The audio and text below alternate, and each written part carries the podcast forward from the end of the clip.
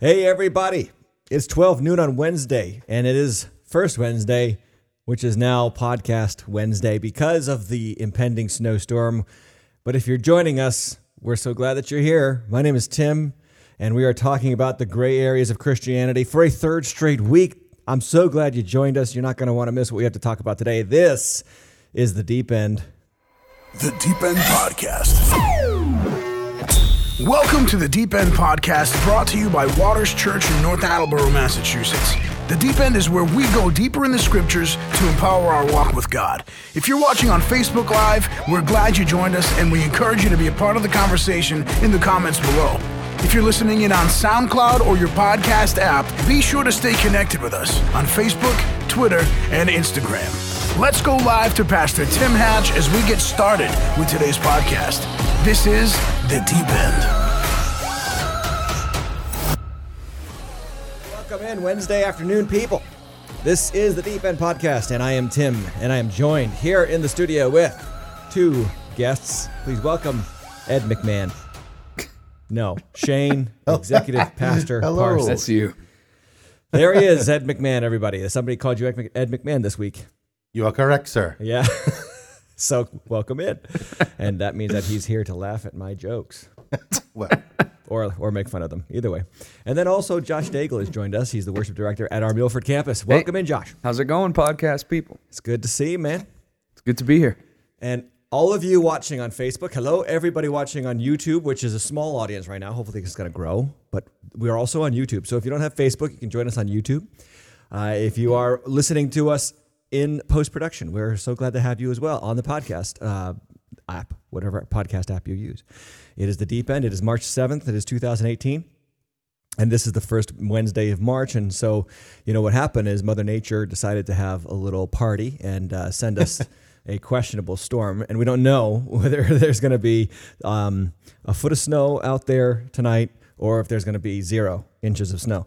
And because of the um, up in the airness of that whole deal, we decided let's just relax, not put you in harm's way, and put you on the road tonight, coming or going from the church.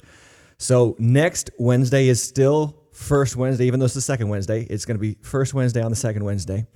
And I want to remind you that there's no children's ministry. And that's important for you to remember because uh, we aren't having your kids in the children's rooms uh, uh, and under 10, not allowed in the sanctuary. So you got to get a babysitter and be there next week for First Wednesday. We do the No Kids Ministry First Wednesday like twice a year. This is the second time this year, uh, or the first time for this calendar year, but second time in this uh, you know kind of school year.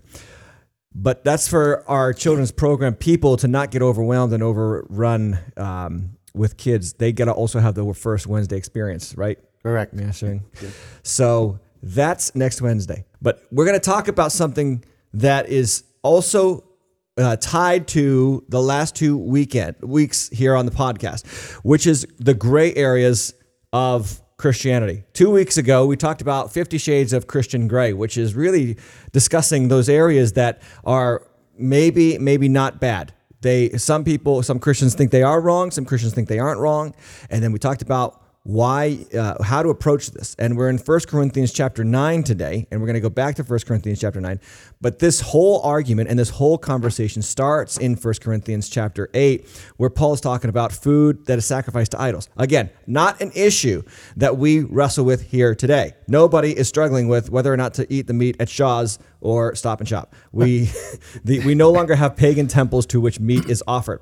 But we have other gray areas uh, things that we talked about. Uh, some of those gray areas we mentioned two weeks ago. Things like smoking things like dancing things like drinking things like um, Tattoos. what- tattoos. What else did we talk about? What are the other areas of gray that we had mentioned or we hadn't mentioned? Halloween. halloween party uh, yeah certain celebrations holiday celebrations. Daigle can you think of any? Uh, no, wasn't that pretty much sums it up? what some of them put them on Smoking. the- smoking yeah i Yeah, mentioned we that mentioned one that.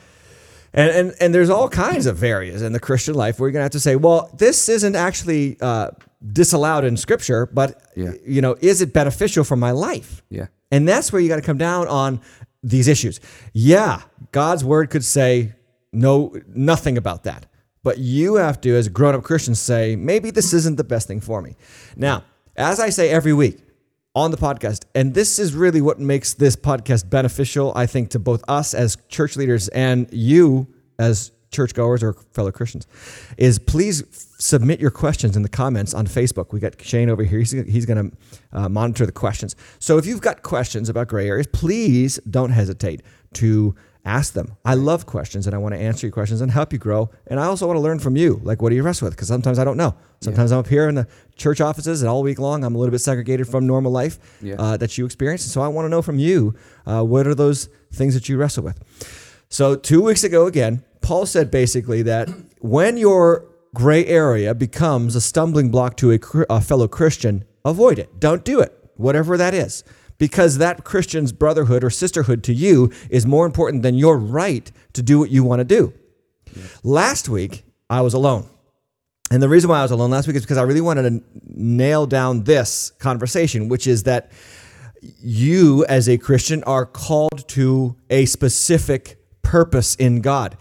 All Christians are called to build the church. All Christians are called to love God with all their heart, soul, mind, and strength. All Christians are called to love their neighbor as, as they love themselves. But within the umbrella of God's big purposes for his family, there are individual callings for individual Christians. How you love your neighbor is going to be different than how I love my neighbor. How I love God with all my heart, soul, mind, and strength is going to be different practically and functionally than the way you do. Why? Because we are different people, different uh, giftings, different opportunities, different ages, different experiences. And the beauty of the church is that God takes people from every kind of walk of life imaginable and puts them in his family so that his family can do different things for a very diverse world out there. Um, for all the clamoring in our current country's uh, environment or atmosphere for diversity and the celebration of our differences, we have to remember that this is actually the original calling of the Church of Jesus. And I think, in my own experience, and if you look at Waters Church, North Attleboro, and Norwood, particularly Norwood too, we see such beautiful representation of diversity Yeah. and differences of kinds of people, colors, shapes, sizes, ages, young, old, black, white, all all the other nationalities coming together under the umbrella of God's beautiful family.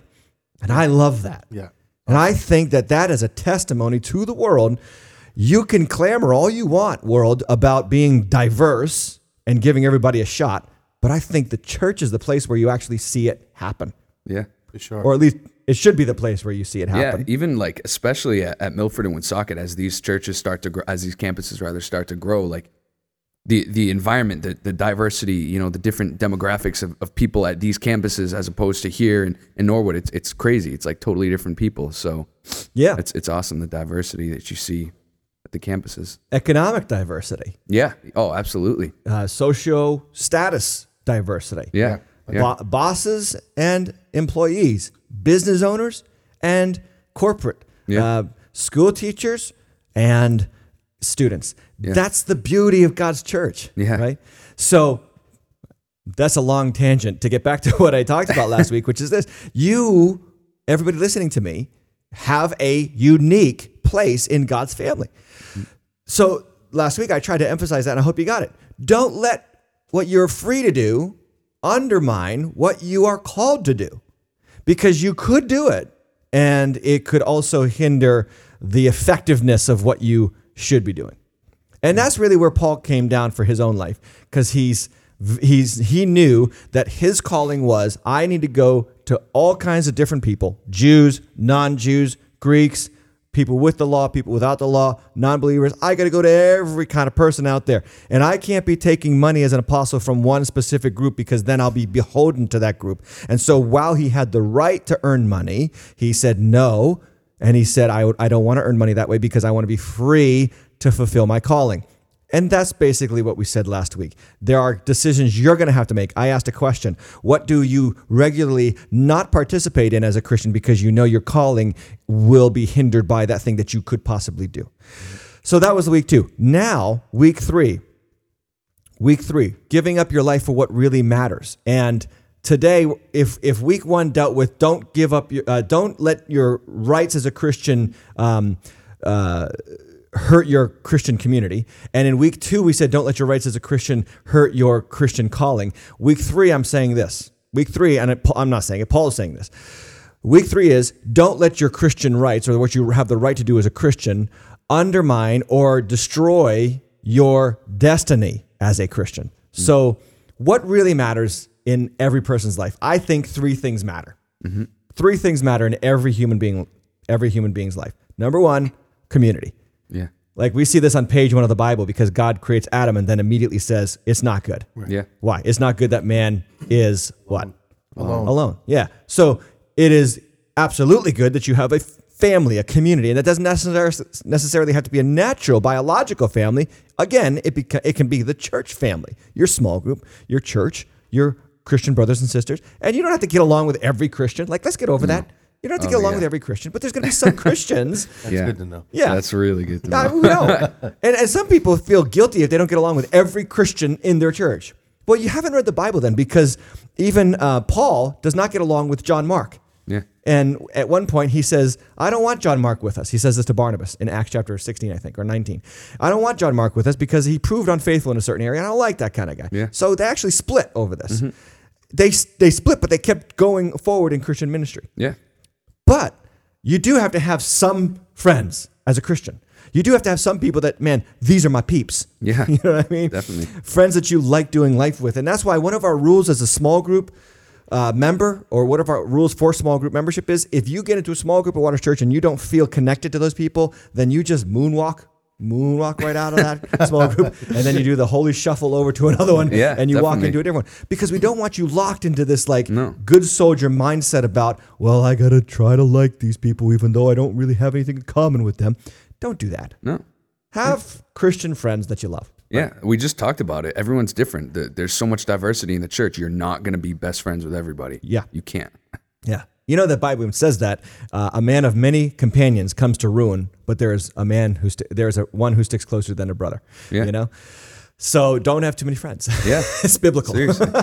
Love everybody, but have a few friends. And I think that this is true that the older you get, the more you're going to find this out. That if you end your life and you can say, and you can count three true friends in your life, you've lived a good life. Yeah. You're not going to have 12 friends. I'm sorry. Even Jesus only had three friends. Yeah. He had the 12 disciples, but he had Matthew, I mean, Peter, James, and John. Yeah.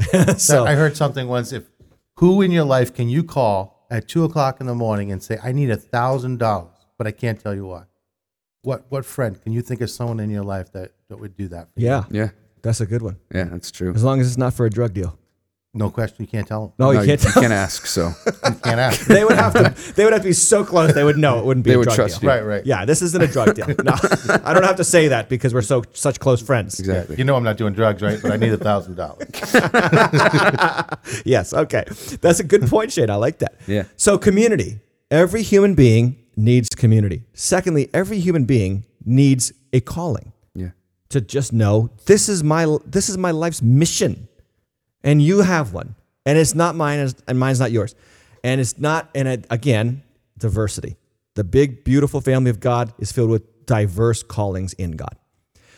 Uh, and then the third thing that you have to have, which I believe is really ma- what really matters, is a destiny. And the word destiny is we've got to take destiny out of the fairy tale Disney movie idea. Yeah. because destiny, the same root of destiny is this is the root we get the word destination from. Yeah.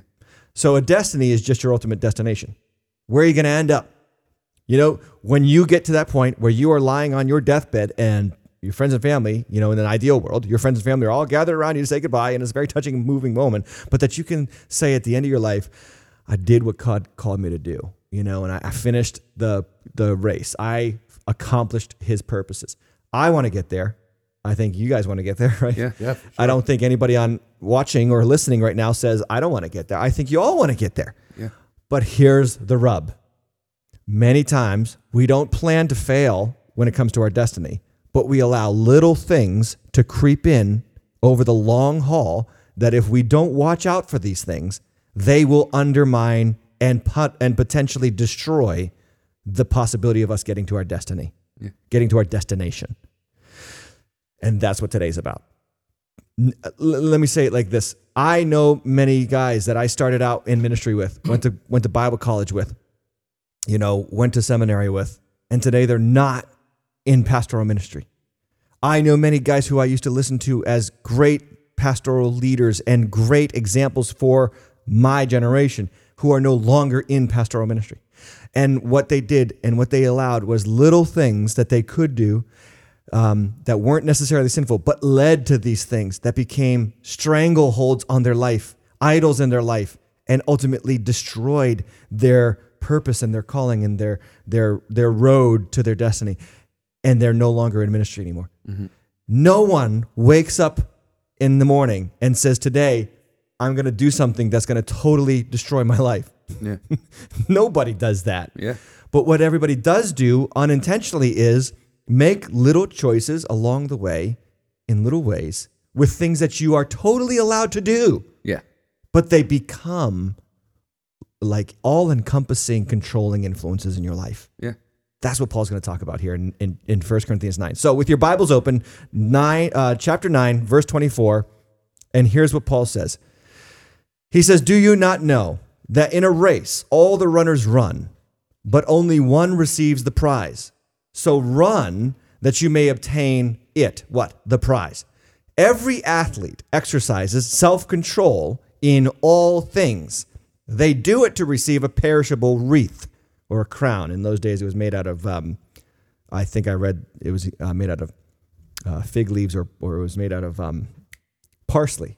Really? Yeah, or no, celery, celery. Anyway, Celery? Yeah, the Greek athletes. You know, you still see these images in in like if you go to Google Images, Greek mm-hmm. Olympic athletes wore these crowns, like you know, half half wreathed crowns. So they do it to receive one of those perishable wreaths. I mean, that's a really mm-hmm. perishable wreath. Hmm. We do it to win or to receive an imperishable wreath, the crown of glory that Jesus Christ will give to every Christian who completes their calling. So Paul basically says here in these first two verses, everyone is running. Everybody's running their race. You're running your race, you're running your race, we're all running. Mm-hmm. But we have to run with a goal, with a destiny in mind. That's what he means by saying only one receives the prize. So run as a person who's going to receive the prize.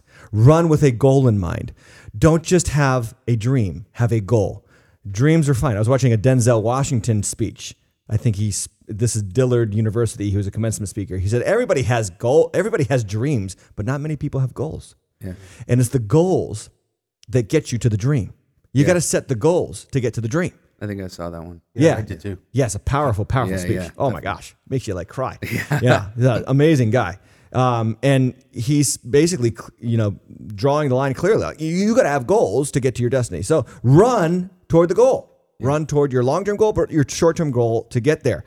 Um, so here's what I wanted to say. This would be up on the screen if we had slides, but we don't.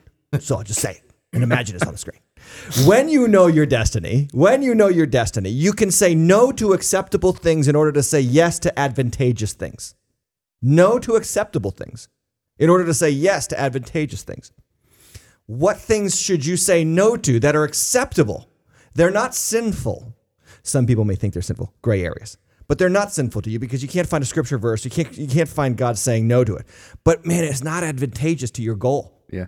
And you're going to make these choices every day of your life, whether you believe it or not. Even if you're not thinking about it, you are making these choices every day of your life. I think the reason they're so hard to spot at first is like these choices that could ultimately affect your destiny is because they're not um like ultimately sinful. You know what I mean? So it's not like it's not right on the radar like, oh man, I can't do that because it's wrong. So it, it kind of sneaks up at you at at times. Yeah. Do you have a Do you have a specific I um So, item like- in mind? So like for example, and this is kind of like a like a personal story. Um, for a long time, um, for like you know the end of my teenage years, my early twenties, I was uh, I was on like anti anxiety medications and antidepressants for a while, for years. And uh, you know when I first when I first went to my doctor and started taking them, it was something that was a big problem in my life, and it, you know it it helped. But then I kind of got to a point where I was like, this is becoming a crutch for me. This is becoming something that my life depends on. And so, like, while I never felt convicted that it was wrong, it was something that I realized could ultimately be stopping me from getting to where I was trying to go. Right. So that was like a, that was a huge turning point in my life was deciding that I had to like get off medication, not because I thought it was wrong, but just because it was like like what you were talking about. Is- Yeah. Is, it stopping me from from getting where I'm going? Is it becoming, you know, my a, a dependency? I know. And that's really what it comes down to. Like, again, not wrong, Yeah, but could become a controlling influence exactly. eventually. Yeah, And some people, again, may, they may need medicine Yeah. for, for their mental capacities yeah, and for their emotions. yeah, But there does come a point where you say, well, wait, are you now, have you crossed that invis- invisible line that you may not even see where now it's no longer just helping you, now it's actually controlling you? yeah, exactly. And that's a difficult place to find out. You've, you've kind of crossed the line. Yeah, That can happen with other things, even alcohol. Yeah. Alcohol can happen with uh, video gaming. yeah, My wife would say I'm already crossed that line with, with my specific one little video game there, Clash of Clans, the greatest video game of all time. But nonetheless, you know, Yeah. you never know. no, Are you now saying yes to things that aren't advantageous, yeah, even though they're perfectly acceptable, yeah, and you're undermining your your God given goal and destiny? yeah, So, what Paul says in, in verse 26 is he says, I don't run aimlessly. He says, I don't box as one beating the air, but I discipline my body and I keep it under control. Listen to that. I discipline my body. You know what a lot of Christians do? They want to discipline everybody else's body. and Paul says, I, dis- you know what I'm saying? Yeah. I discipline my body. I make a personal choice for my good. And he says, and I keep my body under control, lest after preaching to others, I myself should be disqualified. And really, what he's saying there is, I know that I got to keep some things in check in my own life. This is Paul the apostle. If that's if that's true for him, it's true. You better believe it's true for every other Christian out there. And because he has a clear goal to preach the gospel to all kinds of different people, which we talked about last week again, he knows that there are things that he has to not carry with him. Uh, for him, it was no payment as a preacher. Uh, I used to run cross country. I didn't used to run cross country. Let me let me clarify. I ran one season of cross country in college. Uh, it was the worst three months of my life. I hated cross country, but I did learn some valuable life lessons from that one season, and that was if you want to run long distance, you better you better wear as light of clothing as you possibly can. Right? Yeah. Don't be carrying things you don't need for achieving your goal. yeah, The second thing I realize is that what what put- what you put in your body matters. yeah, Like what you eat matters, what you drink matters. And I remember that when I started to run cross country and I was drinking all kinds of sugary drinks, all kinds of Coke. You know, at college you drink all kinds of crap. Yeah. And uh, I, I and so I gave up for those three months. All sugar drinks. I drank water for three straight months during that season, and it was just a it was a, it was a teaching moment for my life to say, look, Tim, watch out what you put into your body. Watch out what you're carrying in your life because before you know it, these things that are perfectly all right, like I, I don't think drinking Coke is a sin, but you know Yeah. what? If it's going to hurt your body in the long run, why do you want to do it? Yeah. Why do you want to put these things in your body? and so, too, in our Christian life, you've got your goal that could be hindered by perfectly acceptable things. Okay, I think I've said that enough to get that across. When you know your purpose, you can say no to acceptable things in order to say yes to advantageous things. I want to I want to let somebody else say this to you. Uh, because I think that I could say it only so much, and you, you New Englanders won't listen to me. But I want you to hear it from one of one of your idols, okay? One of your heroes. Are you ready for this? I hope this works. What are you willing to do and what are you willing to give up to be the best you can be? You only have so much energy, and the clock's ticking on all of us. If you're going to compete against me, you better be willing to give up your life because I'm giving up mine. Brady, End zone touchdown. Father Time is undefeated. If he slips or doesn't look the same way coming out of the gate in 2017, what are we talking about? There's a warrior spirit about me. I'm always in competition with myself.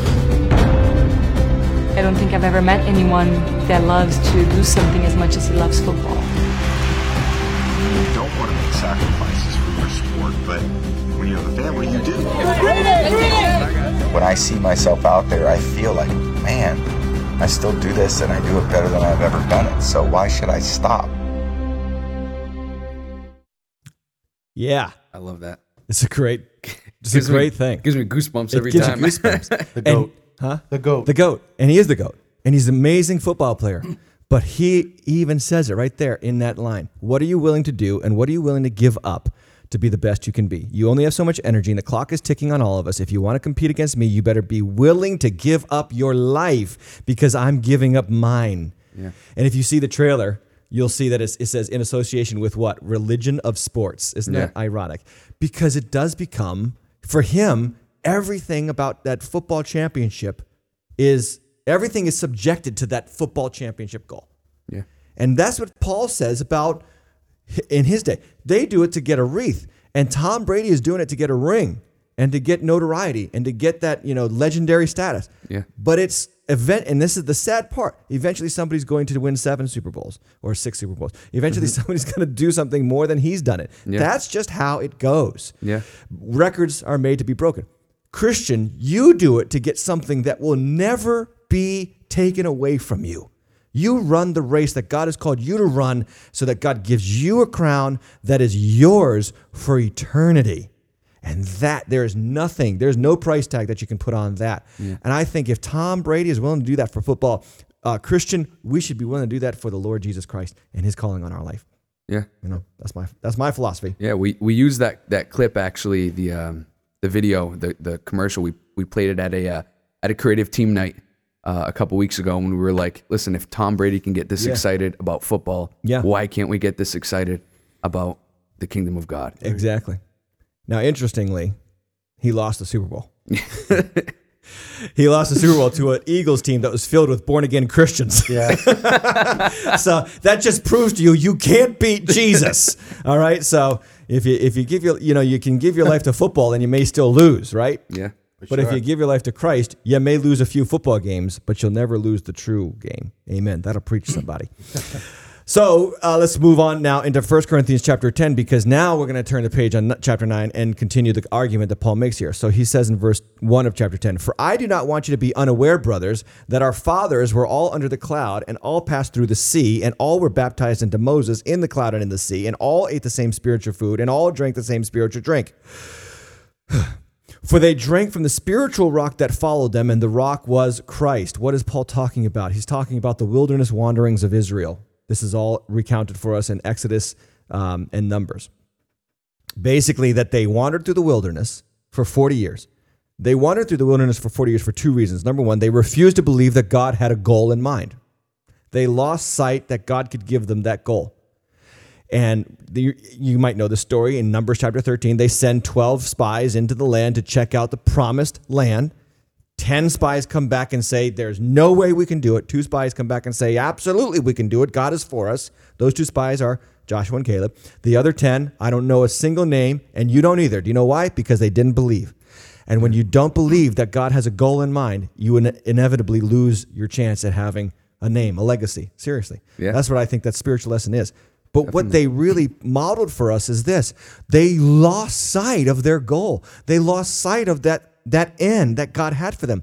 And I think there's so many Christians out there. You get discouraged by the waiting game. You get discouraged by the time that it takes to see God bring you to a place where you want to get. And if you're not careful, you will let acceptable things start to become um, idolatrous things in your heart that actually start to wrap themselves around you and start to tie you up in knots so that you don't even go after your God given goal. Yeah. Dangerous place to be. dangerous. It's like like when we were talking about you know you know being on medication earlier. It's like the, the thought came in my head. It's like what is the first thing you think about when you wake up? Is it where are my pills, or is it like God, thank you Mm. for God another day? say? What is Yeah. what does God have in store for me today? Yeah, seek me, seek me first. Yeah, exactly. Exactly. That's when it There you go. becomes so dangerous. So when Paul says here, he says a lot of alls in this in these first four verses. He says they are they all passed through the sea. They all were baptized into Moses. They all ate the food, the manna. They all ate from the rock. Uh, they all they all drank the water from the rock. And basically what he's saying is, look, they all went through the spiritual experiences, but not all of them went into the promised land. This is a very solemn warning for us. You can go through the Christian experiences. You can go through the spiritual practices. You can go to church. You can go through our growth track. You can go through Catholic confirmation. You can get baptized at Waters Church. You can be a deacon in your church. You can do all the spiritual exercises and still miss out on God's ultimate destiny in your life. That's a solemn warning for all of us. Yeah. Yeah. You know what I mean? Um, Billy Graham, you know, we, uh, you can't start stop talking about this guy because he was such an amazing man. But I was listening to his messages on Sirius XM. They had a channel for a couple of weeks there. It's gone now, unfortunately. But they had a, ch- a channel, Billy Graham messages, classic messages on Sirius. Like several times in the messages, he kept saying this. Like he would e- almost every altar call that he ever had, he would meet people who were clergy members, who were nuns, who you know who were people who had jobs in the church mm. and needed to commit their life to Jesus. Yeah. Oh. They had gone through the rudimentary experiences to get to that position, but they had never surrendered their life to Jesus. That's possible. Yeah. It's it's very possible that you could come to Waters Church for years and still not have your life surrendered to Jesus. Yeah. You say, "Well, why, how do I know?" Here's how I know. When God asks you to do something, you say yes. That's how you know you're surrendered. Yeah. What we're, like we're talking about money right now i- i- in the weekend experience. And if you are just so hardened and you can't possibly give money to God's kingdom, um, hmm, are you surrendered? Yeah. Are you surrendered to God? Can you even listen to God speak these things into your heart? Because that's a life surrendered to God. A life surrendered to God says, Lord, I don't want to do it, but you said to do it, and I'm going to do it. Yeah. Um, but anyway, Paul's saying he's using Israel as an as an example for us, and he says this: they drank from the spiritual rock that followed them. That rock was Christ. Nevertheless, with most of them, God was not pleased, for they were overthrown in the wilderness. In other words, they didn't make it to the promised land. They lost their promised land because of their wilderness um, experiences, and their wilderness experiences were uh, sinful pleasures, small little things that became overwhelming things, controlling things in your life. And I got to say this again and again so that you, I make sure you hear it. Small, acceptable things that you can do have the potential to become controlling influences over your life. Don't let it happen. Don't let it happen. Uh, you you shared something very personal there, Dago, which Yeah. is you know probably hard to share, but it's so true. Yeah. And I thank you for sharing that. No, of course. I mean, that's that's kind of like the best example is when it's something that you've actually experienced, something you've been through, something you've dealt with. You know, rather than just pulling scenarios out of the air. Yeah. Yeah. You know, and so it's like It's real. it's real. It's real. It's it's it's the truth. Like this stuff, it it, it can happen. It's not just words on a page. Yeah, I know, remember when I was in college, there was a, and I think I've mentioned this in the podcast before, but there was a television show that, you know, God told me, stop watching this. Yo, yeah. And if I mention the name of the show, and I don't want to, Yeah. uh, for other other reasons, but I don't want to mention it because I don't want it to become like a legalistic thing for other people. Yeah, yeah. Um, but I remember he said, "Stop watching that show. That that I that displeases me for you." And I and I had to stop watching it. And I even to this day, if I try to watch it, I still get sick to my stomach watching it. It's just a show that I can't Yeah. reconcile in my mind, and I had to give it up. And I loved the show, but I had to give it up because God changed my heart about that, and I needed to say yes to Him rather than to that. It was an acceptable show to watch in some ways. It's not really a great show, Yeah. but it's just not good for me. It's Yeah. not an advantageous thing. No, sometimes God puts something on your heart and on your mind, and it's like may not necessarily be a sin, but it's just not what's best for you. Yeah, and let me make one more little clarification. Let's go back to this. This is Paul said, "I beat my body. I discipline Exactly. myself." Yes. Like, don't take your personal convictions and lay them on everybody else. No, that's no. where a lot of Christian conflict comes from. Yeah. and so the gray areas, you got to make these decisions for yourself. But I am trying to say, make sure you see them in the right perspective. Okay, we got to move on because now he's going to list the things that they did in verse six in the in in the wilderness wanderings. Israel did. In verse six, he says, "Now these things took place as examples for us that we might not do what they did." Here's what he said: that we might not desire evil as they did. And then he says, verse 7 Do not be idolaters as some of them were, as it is written, the people sat down to eat and drink and rose up to play. Verse 8, he says, We must not indulge in sexual immorality as some of them did, and 23,000 fell in a single day. Verse 9, he says, We must not put Christ to the test as some of them did and were destroyed by serpents. And verse 10, he says, Nor grumble, nor grumble as some of them did and were destroyed by the destroyer. So he lists several things there. They desired evil in verse 6. That means that they they just wanted things that God said no to. Even the desire can become controlling. Not even the having, the, the desiring can be good. This is why Jesus says, if you lust in your heart, uh, you might as well pluck out your eye, because that could become controlling in your life. Um, then he says idolatry, and idolatry, we all know this, that's just putting anything in the place of God as your source of security, uh, success, enjoyment, fulfillment, pleasure, whatever, uh, your ultimate trust. And a lot of people, this is money. Uh, this is, you know, that significant other. Uh, this is your children. These things become, you become a slave to these things. You start to worship these things at the expense of your, your honor and worship for God. He says sexual immorality. I think that's a no brainer. You know, if you don't do sex the right way, it has the potential to destroy your life. He talks about putting Christ to the test in verse 9 and putting Christ to the test. Now, this is an inc- incredible example because he's talking about Numbers chapter 21 when they put God to, God to the test because they were um, they were sick of being out of Egypt. They actually said to Moses, they said, "Why have you brought us out of Egypt to die in the wilderness?" And again, they are putting God to the test. How? By saying, "I'm tired of waiting.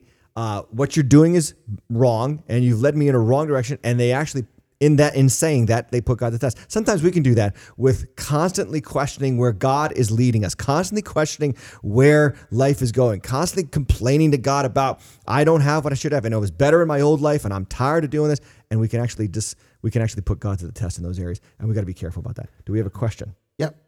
Uh, is uh, regarding tithing. How can I convince my husband that we need to do this? He is being stubborn. Yeah, that's exactly what I said on Sunday because I talked about my own father and how he was the leader in that department. Um, again, wives, uh, if the if the husband is saved, you have something to say. If he's not saved, uh, I got to tell you, you got nothing to say. Right.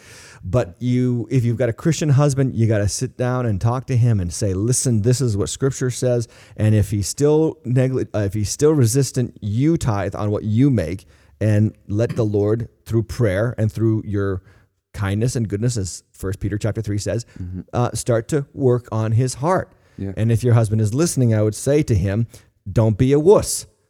Yeah. Don't be a financial wuss. Do you believe that God owns the cattle on a thousand hills? Stop being a wuss. You've got to be a strong man to tithe. It is not a weak man who tithes. It is a strong man of faith who tithes. Yeah. Because a strong man says, I believe God is bigger than the dollar. Yeah. Yeah, think about this. Do you ever think about this? Some people put the dollar over God. How foolish. How utterly stupid. It is a piece of paper. Yeah. It is a piece of paper that will be one, one day destroyed. And it's not even worth the gold that it's supposedly backed by Yeah. because our government is going broke. Um, don't get me started. I had that conversation at my house before, bef when I first got saved, before I started, before I was employed here, when I was a volunteer. I, I was like, no, I don't think so. That's Yeah. not for us. Uh, Yeah. I volunteer a lot, so that's So, what did it for you? I, I got convicted. I, I, you know, it must have been a message, or you know, I said, all right, let's let's do it. You know, because God had changed my life in so many ways that, you know, I, I need the whole podcast to tell you. Yes. But you know, I was a mess. Yeah. And then my and my family was good. My think you know things got a lot better in my life, and you know, like who else did that but God? That's right. So I'm gonna give it. You know, I'm gonna give it. I'm gonna give be a joyful giver and uh, a cheerful giver. And then I, I started to do that, and and kicked open doors that you wouldn't even can't imagine for Yeah. me personally. You but we had that same conversation at my house. Like, nah, I'm not gonna do that. Yeah. But Mary, I was like, yeah, we should, we should, we should. Yeah. Like, no, I don't think so. And eventually you got convicted. Yeah. So bring your husband to church, I would say. Keep bringing Yeah. him, especially for this series. Yeah. But also don't nag. Don't nag. I always tell that to the wives. Don't nag. It doesn't work. Yeah. And, don't uh, nag. Please don't nag. It actually does the opposite. and, just not and, and we have scripture to prove that that's not what you should do. First Yeah. Peter chapter three. Read it, ladies, later on. but it's it's um it's always going to be a, a challenge there, and you got to pray and ask God to speak to him. But thank you for that question. Another question?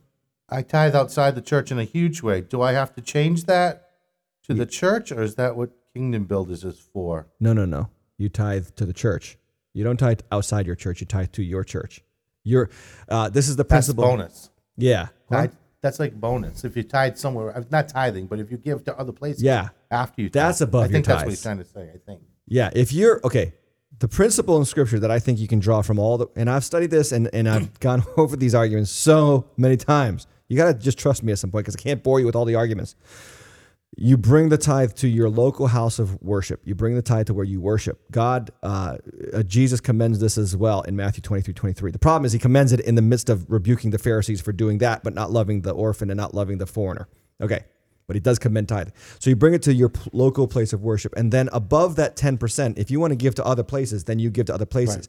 But please don't do this where you feel like, well, I'm really emotionally tied to that church that I got saved in, even though I'm getting spiritually fed here now. Mm-hmm. So I'm going to keep tithing back there. And, and plus, they're struggling and they need it. And so you give there, but you're getting here. No, no, no, that's not right. Paul says just, to, just in the previous chapter here in 1 Corinthians, he says, if we deposit spiritual fruit among you, we have a right to a material harvest from you. Mm-hmm. In other words, if you're getting spiritually fed by certain people, that per, those people are then responsible to pay, uh, you know, or help benefit financially the spiritual for the in re, in reciprocation for the spiritual food that they got. Yeah. Yeah, I have a friend who te- who says to me that he just gives it to the church, Waters Church, and he just trusts the leadership that they're going to give it to where things need to be done. Like, Amen. Like you know, Mo- Man of Missions and Providence Rescue Mission. And I, I you know, instead of him just- doing it himself, Yeah. he just gives it to the church and trusts the church. And can I just say to you that to hear some things like that is really humbling.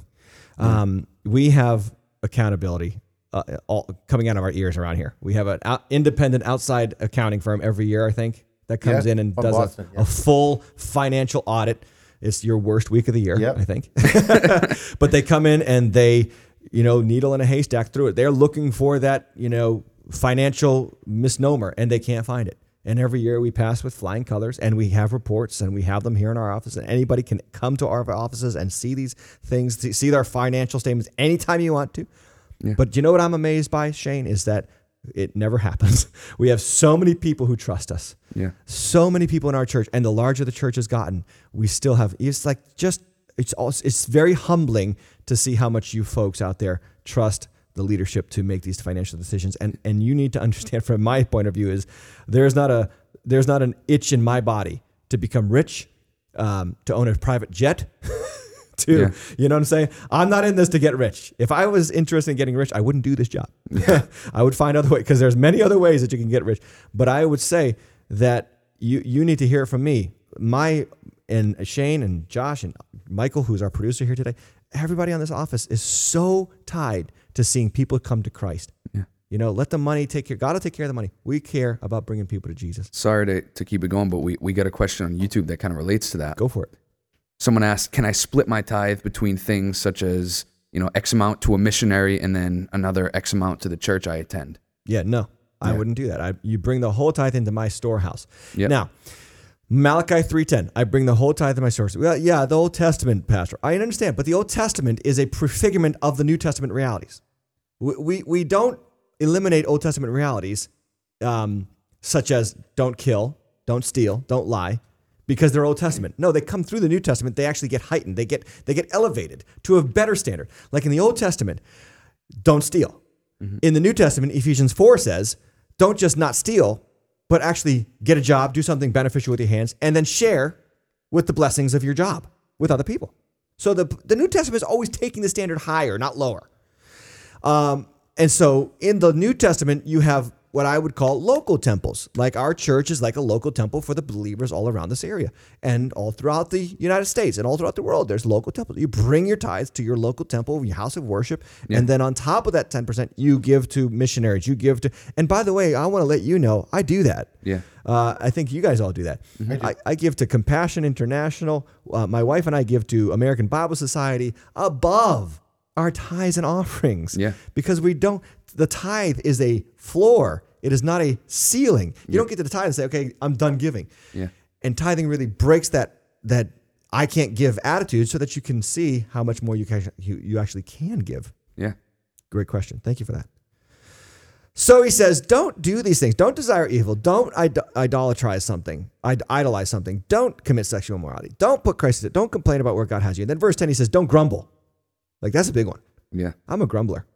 I need Yeah. that. I need this rebuke for my own life because Yeah. I'm a grumbler. I like to grumble about everything. I'm a the time. grumbler. You know? Really? Yeah. Yeah. yeah I, I- I see him as a grumbler. All I see right, that. I can see that. Yeah. Yeah. I Shouldn't have said anything. Yeah. So, but can I just give you one qualifier about this verse 10? When it says do not grumble. The word grumble in Greek is the strongest word that the Greek language had for grumbling. Greeks were known for having several words for everything. They had several words for love, several words for heart, several words for all kinds of stuff. But for grumbling, they had several words. The one here used is the one that's the strongest. And it really is not, so it's not saying I'm dissatisfied with a few things in my life. Mm-hmm. What it is saying is there is nothing good in my life. There's mm-hmm. not, God has not done anything. That's called grumbling. And watch out for that because it becomes a stranglehold on your life of faith. And and then it says here, God is not pleased with that. God is not pleased with that, and it will overthrow you in your wilderness wandering. Friends, don't don't sacrifice your ultimate destiny on the on the altar of temporary setbacks, temporary waiting game moments, temporary feeling like nothing's moving in the right direction. Everybody goes through those seasons. Everybody. The problem is we live in a highlight reel society. You watch everybody's social media, you get the highlight reel of everybody else, and you think your life sucks. That's just not reality. You need to know that they're putting their best moments up there, just like you are. Yep. And it's not that's not wrong or right. I'm not going to make a judgment call, a moral call about that. But what I am saying is don't fall into the trap of because somebody you can read, you know, their highlight reel, your life is nothing. No, that person between highlight reel moments probably had a lot of regular moments, just like you. Mm-hmm. and you can't look at people who have succeeded later in life and and you know kind of question your life. You're in the middle of your life, maybe, or maybe you're going to be a late bloomer. You know, a lot of people are late bloomers. They don't even realize that. You know, Mark Zuckerberg was an early bloomer, but there's a lot of people out there who are late bloomers. You know who was a late bloomer? Colonel Sanders. I never knew this. KFC, the original Colonel Sanders. It was a real person. I think I read the article about this. He was a couple weeks born ago. again Christian. Didn't he fail so many times? He failed. You know, actually, uh, he retired. I- He paid tithes his whole life. This is a tithing story too. Paid tithes his whole life. Did a, a regular job his whole life. Retired, and came up with the recipe for Colonel Sanders chicken. And the rest is history. Yeah. I mean, he was a late bloomer. So don't compare yourself to the early bloomers that you know personally or you know globally, and don't compare yourselves to the late bloomers personally globally. You got your calling, you got your destiny. God sees you, God knows you. He's not going to forget you. You got to get through the wilderness though, because the wilderness will tempt you to sacrifice the destiny for the little dalliance over here, the little thing that you could get into that could undermine that destiny. Verse 11, he says, These things happen as an example, but they were written down for our instruction or admonition, on whom the ages, the end of the ages has come. Therefore, he says, verse 12, let anyone who thinks he stands take heed lest he fall. And that's a real dire warning, too, because he's saying, Look, you can think, I'm okay with this. This is no problem. I got no problem with this. This is fine with me. But before you know it, it's got its hooks in you. Again, it's, it's something that's a gray area, but it becomes like an idolatrous area in your life. Verse 13, he says, No temptation has overtaken you except what is common to man. And then he says, God is faithful. He won't be, let you be tempted beyond your ability, but with the temptation will provide the way of escape that you may be able to endure it. In other words, you can't be um, a victim to your temptations. In other words, you can't say, Well, I got, I got this temptation. Nobody else understands. Nope. Because look what he says there in verse 13. It's common to man. Every everybody is tempted in the same way. I think we have to understand that. Everybody is tempted in the same way with different things, but in the same way. They're tempted to give up on the long-term goal for short-term pleasures. Now, the name of that pleasure could be any number of things. Everybody's got different pleasure, you know, sensors. But he's saying you're going to feel it just like everybody else. And every success story that you've ever seen in your life, you're going to see if you really get to know the person, they went through those same quitting point moments and they resisted and they said no to that so they could see the long term benefits of, of faithfulness in that area. And then, secondly, you also have to understand that God is faithful in your temptation. God is not going to look at you getting tempted and say, "Oops, I guess you're on your own here." Thank God. He actually steps in and helps you. Right. And when you're tempted, can I tell you, in those moments of temptation, even when you don't want to stop the temptation from happening, you need to ask the Holy Spirit and be honest with the Holy Spirit because He lives in you and say, Holy Spirit, right now, if I was left to myself, I would do this.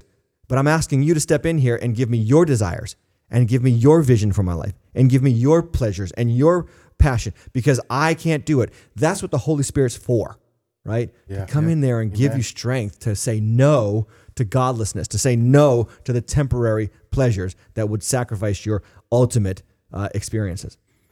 You guys have anything you want to say about that? No, just No. just just Spot listen. on, yeah. Thanks. And then he says, and then he says, thank you. Then he says, with the temptation, God will provide the way of escape. You will always see some way that God will give you the moment, give you the chance, jump out of it. And when he does, run. Just like Joseph from Potiphar's wife, run. Don't talk to it. Don't play with it. Don't think about it. Don't, you know, flirt with it. Run. Get out because it would destroy your life. And then he says you're going to be able to endure the temptation. Then the last verse that I want to share with you, and we're done for today, is this. Therefore, verse 14, 1 Corinthians 10, therefore, my beloved brethren, flee from idolatry.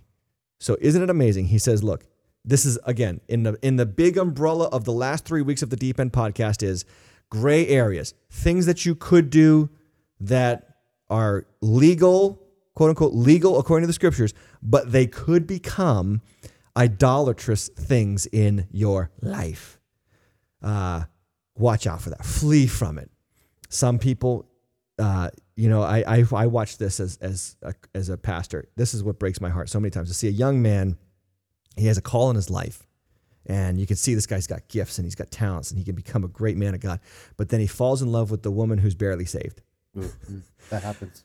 Happens all the time, doesn't it? Yeah. I mean, we've seen it, right, Shane? Yeah, oh my gosh. and and the and the woman's barely saved and just now you know he gets married to the girl and he's out of the church just just a little while it happens um what, why are you guys smiling because this is not i'm not talking about you two you guys are you guys you guys are, are I saw, I saw, awesome I saw Michael smiling, so I looked over at him and I was like, No. I was trying to pick up on like what he was thinking. no not you guys you guys got your your girlfriends are more saved than you guys Yeah, that's for sure. Yeah, I'd say that.